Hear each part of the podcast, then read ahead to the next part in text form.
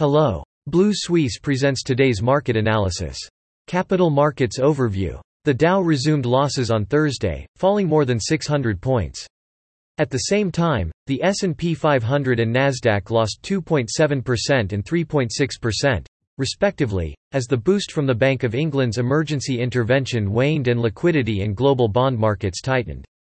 Investors are concerned about tightening financial conditions and slowing economic growth.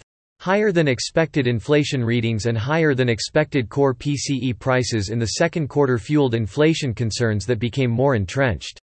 Meanwhile, better than expected jobless claims painted a picture of an economy that may be able to withstand further central bank tightening.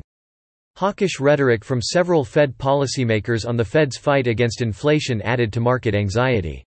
This quarter, the Dow and S&P 500 are on track for their third quarter of losses since 2015 and 2009, respectively. European stocks extended this week's sell-off, with Germany's DAX and the benchmark STOXX 600 down 1.9% and 1.6%, respectively, near two-year lows.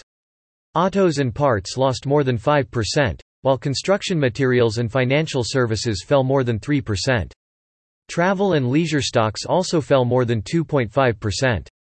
German inflation rose more than expected to double digits in September, preliminary data showed, adding to fears that the European Central Bank will need to raise interest rates sharply to stem a spike in inflation at a time when the economy is slowing and an energy conflict with Russia intensifies. Meanwhile, the boost from the Bank of England's surprise bond buying operation waned. On Thursday, the FTSE MIB index fell 2.4% to close at 20,350, extending the recent sell-off to its highest level since November 2020, as investors continued to worry about borrowing costs as central banks pledged to step up their fight against inflation soaring impact.